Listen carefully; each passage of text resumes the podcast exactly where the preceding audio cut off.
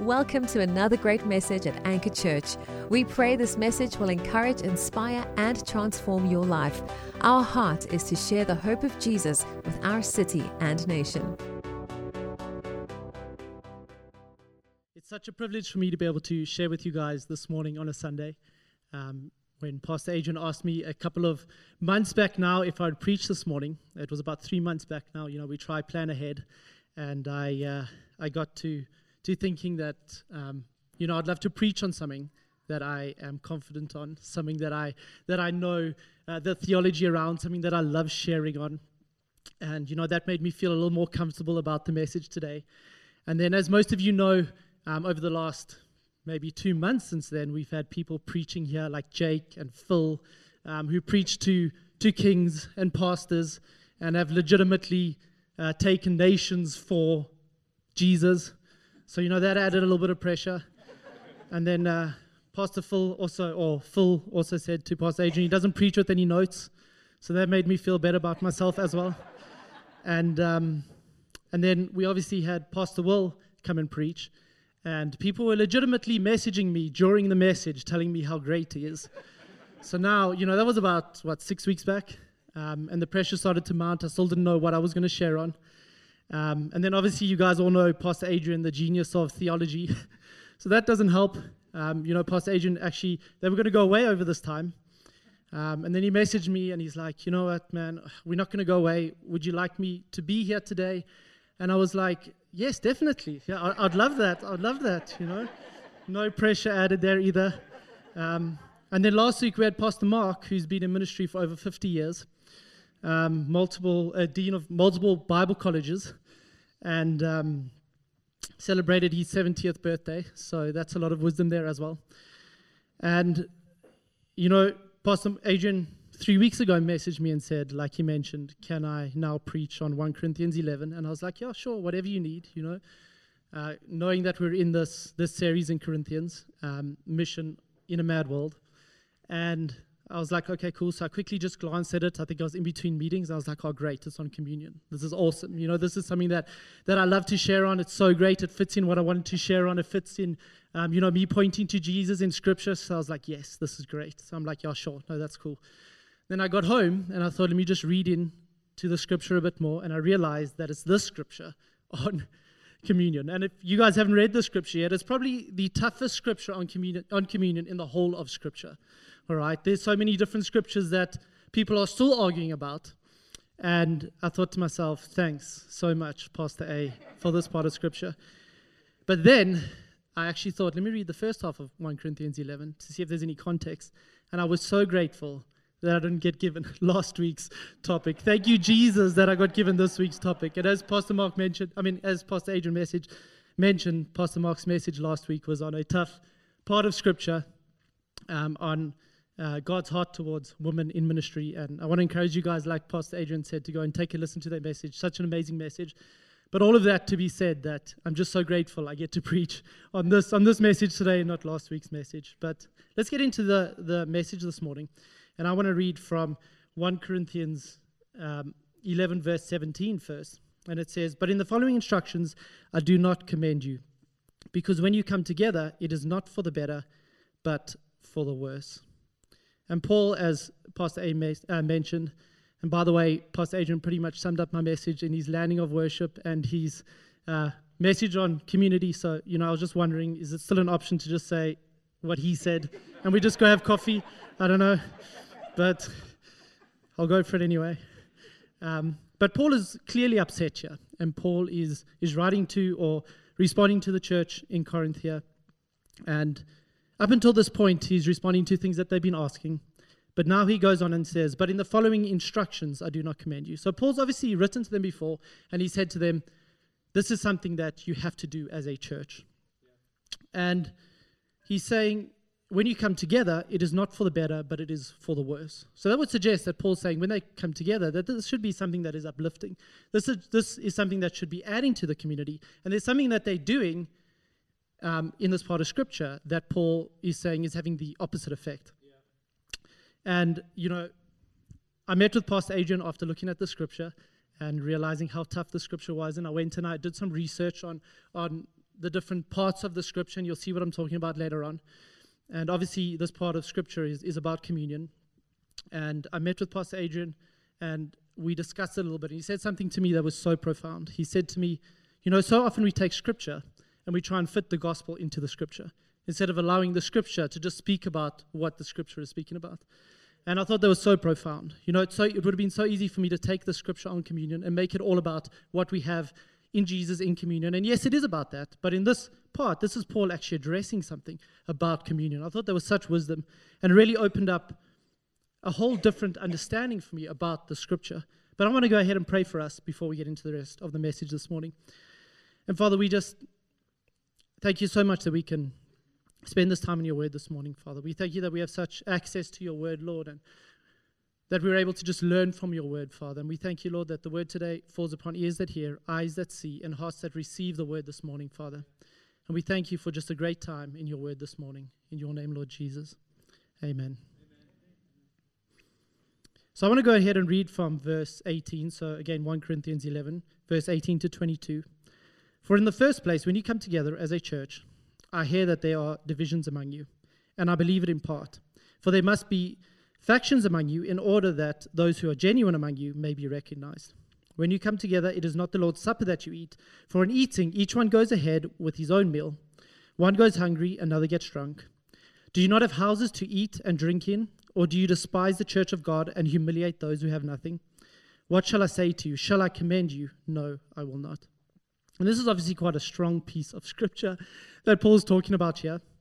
Um, but you can see in, in verse 18 there, he says, For in the first place. And this would suggest that this isn't just one thing that they're doing wrong. You know, Paul's about to lay down a few things that people are doing wrong in the church of Corinth at the moment. And I just want to give you guys some context as to what was going on in that day and age. So, you know, we get together here on, on Sundays or maybe in your community group and we take communion together and we have uh, communion like you see on your left or your right there we have a cup, we have some grape juice, we have some bread and we break it and we take it together. But in this day and age, they would have got together and they would have had a full on meal together.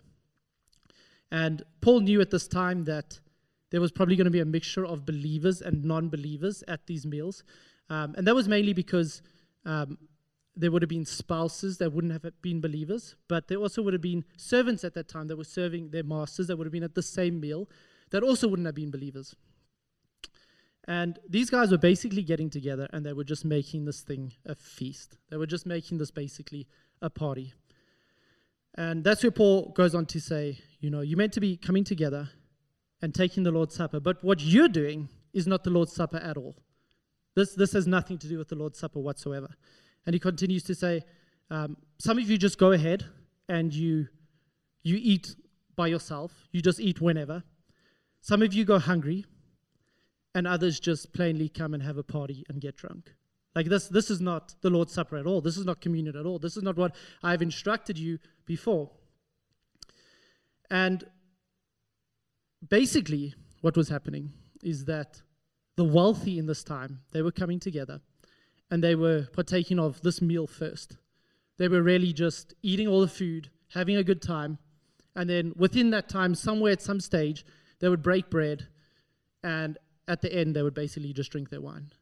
But the wealthy were starting out with eating, starting out in this feast, and only if there was food left over were they allowing others to eat. And that's why it says some of you just go ahead and eat, and some of you go hungry, because for servants or whoever else wasn't there when they started eating, there would be nothing left over for them.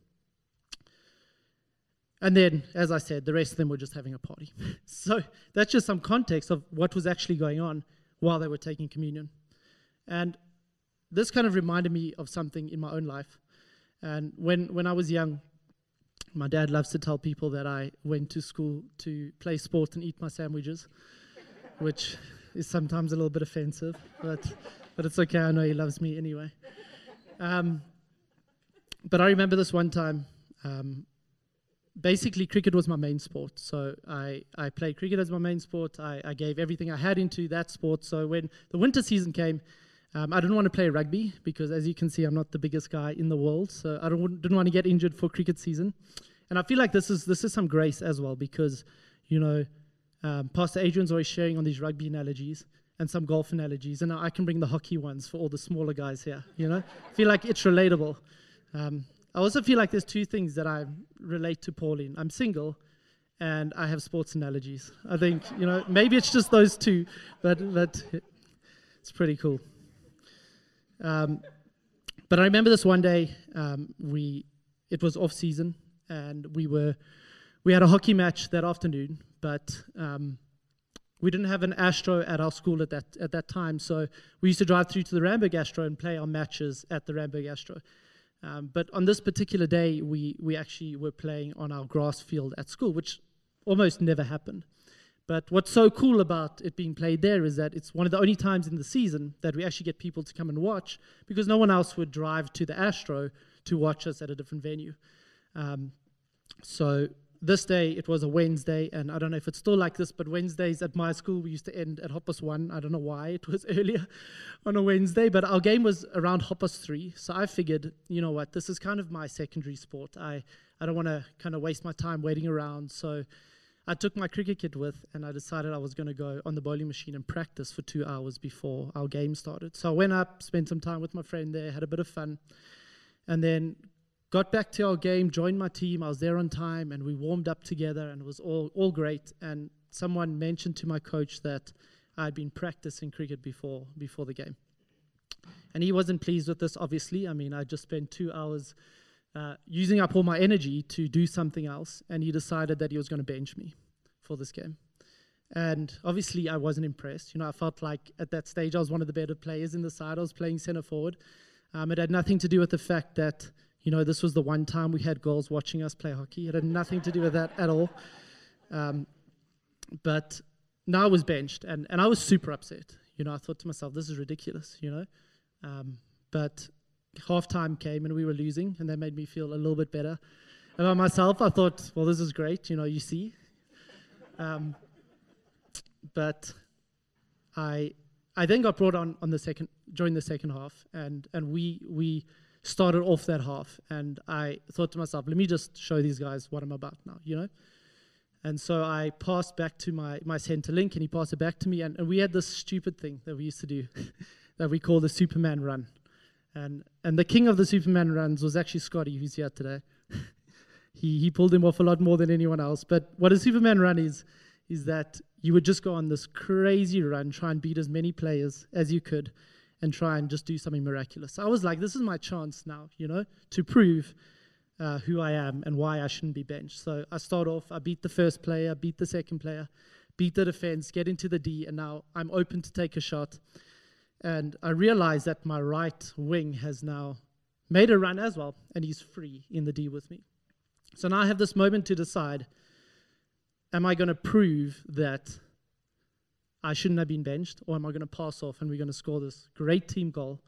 And, you know, it's almost confirmed. And I think you guys know the answer of what I did.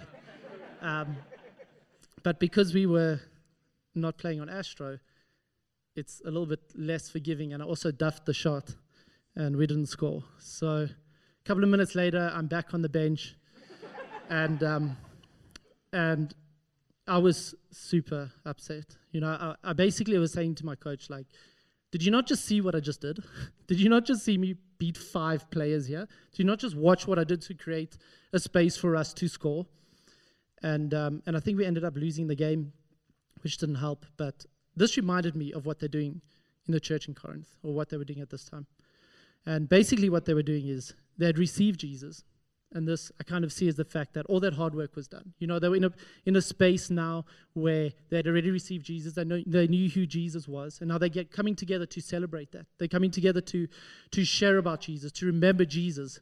And at the last moment, where there's all these non-believers with them, they're pointing to themselves. They're making it about themselves, and they just they it's just it cannot be a goal. It, you cannot score that way. You cannot. It it just doesn't land. And, and that's, what Paul, that's what Paul's addressing here. And I think, you know, it was just so relatable to me how we all do that so often in our lives. And I just want to continue reading from verse 23 to 26.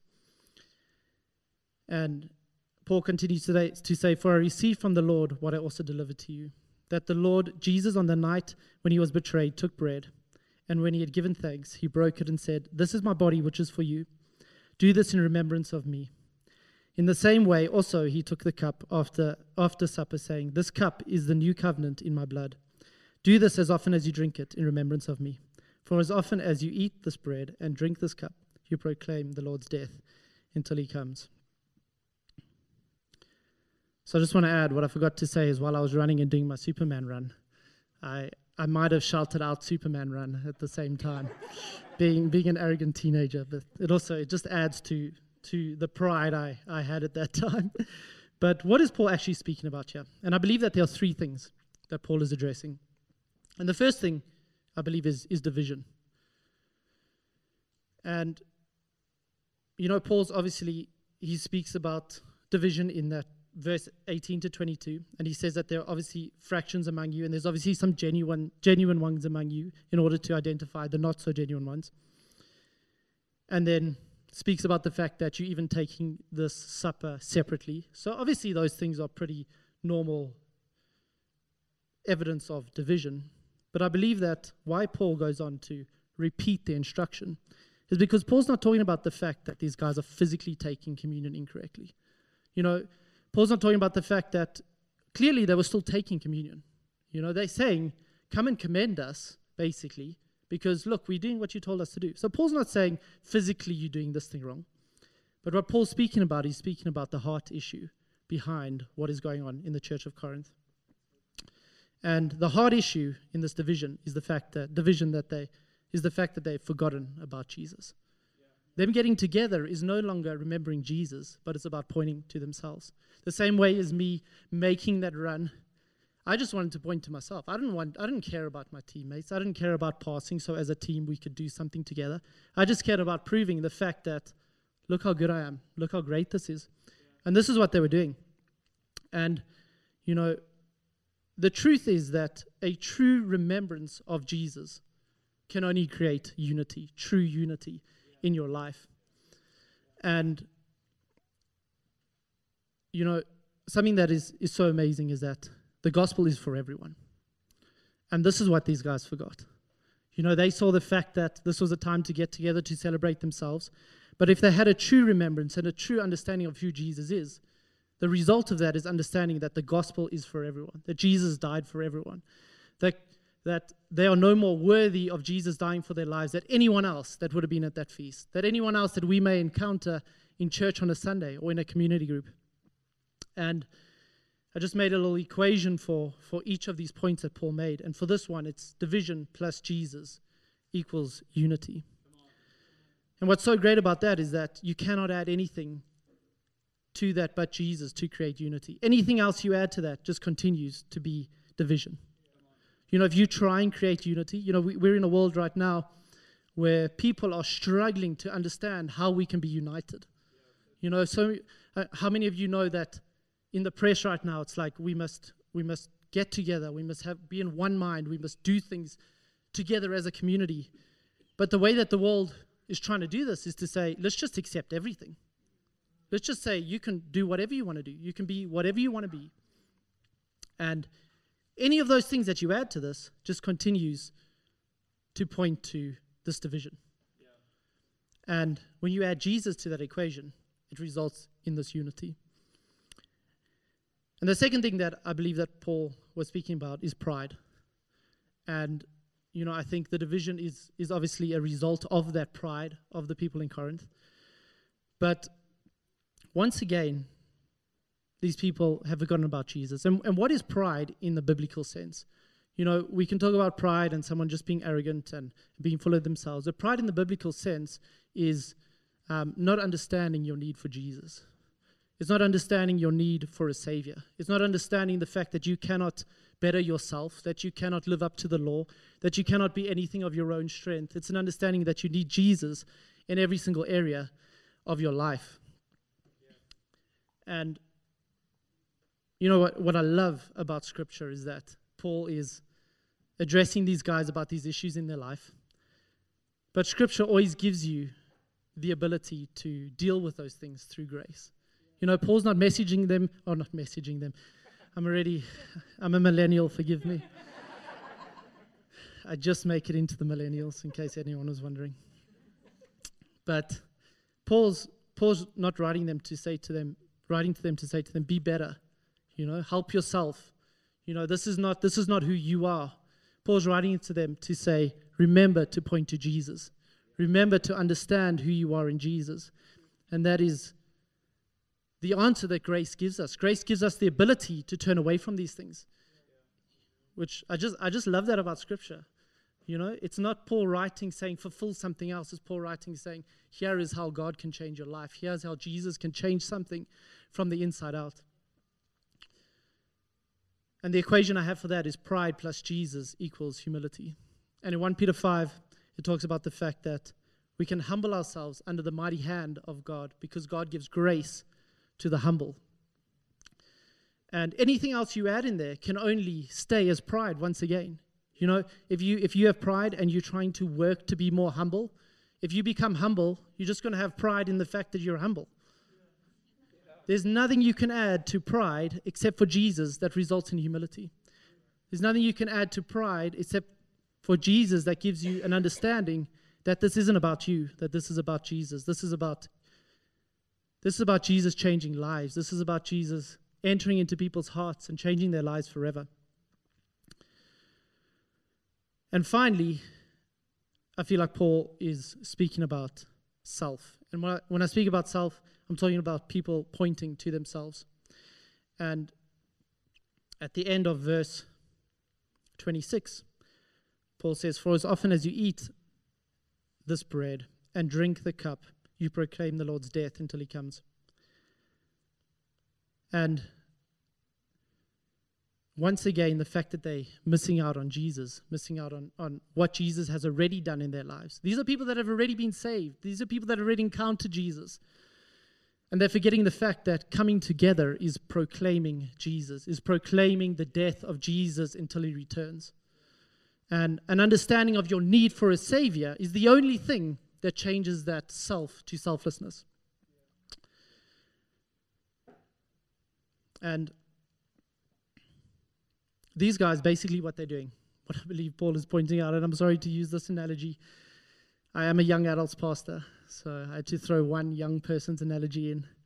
But uh, I don't know if any of you have seen the movie Anchorman. but this guy stands up in the mirror and he says, I look good. He's like, everybody, come and look how good I look. Let's celebrate me. And this is what these guys were doing in this, this moment of self.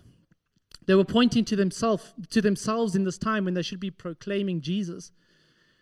They thought that what they had, what they did, their social status, was something that was more important than anybody else, more important than proclaiming Jesus, more important than saving lives forever, more important than letting people get an understanding of their need for Jesus. These are people that seemingly had it all. Imagine the impact they could have had saying, This is nothing compared to Jesus. Don't try and have what I have. Don't try and be who I am. The only reason we have anything is through Jesus. None of this means anything without Jesus. And again, the equation there is self plus, plus anything else would stay as self, but self plus Jesus equals that self that um, selflessness. And all of these things kind of link up. And I want to read from verse 27 to 32. Whoever therefore eats the bread or drinks the cup of the Lord in an unworthy manner will be guilty concerning the body and the blood of the Lord. Let a person examine himself then, and so eat of the bread and drink of the cup. For anyone who eats and drinks without discerning the body eats and drinks judgment on himself. That is why many of you are weak and ill, and some have died. But if we judge ourselves truly, we would not be, we would not be judged. But when we are judged by the Lord, we are disciplined, so that we may not be condemned along with the world. And there are some hectic statements in that piece of scripture. And I must be honest, I don't know what half of it is really meaning. There's, there's massive discussions around scripture on, on many of those points. But what I do know is whatever they're doing is leading to these things in their lives, is leading to this illness, whatever that looks like, is leading to this division, whatever that looks like. But what I love is the fact that Paul is speaking here about the solution to this whole problem. And the solution to this whole problem no matter what's happening, the solution is examining yourself according to who Jesus is to you. He says, Let a person examine himself then, and so eat of the bread and drink of the cup. And you know, all three of these points, like I said, remembering Jesus is what they forgot to do. But it's not just remembering Jesus and saying Jesus was someone that died on the cross 2,000 years ago for us. It's not just remembering the fact that Jesus is, or Jesus died for our sins so that we can have eternal life, but it's remembering who Jesus is in our lives right now. You know, I often say to people that grace isn't just for salvation, but it's also for transformation. It's for now, it's for who we are today. And you know, when we when we take communion and we examine ourselves, what you're actually doing is first of all getting an understanding who Jesus is. Secondly, getting an understanding of who we are in Jesus to God. This declaration of God's love for us by sending his one and only Son so that we may be reunite, reunited with God and have eternal life. But it's also examining ourselves according to our need for a Savior. You know, when we when we examine ourselves and we take communion, when we remember Jesus, it's not looking to our sin and thinking, "Yo, I'm a sinner. I need to be better." Yo, I battle with this. I've been battling with this for 20 years. This is something that I cannot be better at. This is something that I cannot fix. It's looking at your problem and realizing that Jesus is the answer. It's looking at the problem and realizing that the only thing that can change your life, the only thing that can enter into that area of your life and give you the grace to change is Jesus. This isn't a moment to self reflect and try and be better. It's a moment to examine yourself according to who you are in Jesus. And the result in that, the result of that is that humility, is that community, is that sharing with people around you, is loving one another. We cannot fake loving one another. But when you have this understanding of all that Jesus has done for you, the result can only be to love each other, to want to share Jesus with each other. And, you know, so often we get told at church, you know, obviously I'm the community pastor, yes, I spend a lot of time with people, and they, they say to me that I'm just not the kind of person to share Jesus. I'm just not the kind of person to go out and minister to someone. You know, I don't even know how to speak to someone about Jesus. Like, how does this work? Like, that's maybe I'm introverted. This is not who I am. But Paul, in this case, is speaking about the fact that when these guys got together as a community, it was a chance for them to proclaim Jesus until he returns. So when we get together here on a Sunday, you know, sharing Jesus isn't just going out and being that one person sharing in a community. It's us getting together and being united and allowing people to see that we are one because of Jesus. Allowing people to see how Jesus has changed our lives as a community. Allowing people to see how all of us can come together. Some of us, or some of you may be CEOs of major corporations. Some of you may be unemployed. But when we come here and we see each other as Jesus sees us, we're united. And, you know, I see this in community groups as well. So many people go to community groups to receive. And yes, community groups are there for you to journey with people and for you to receive wisdom from your peers or from your friends in that community group or your family in that community group.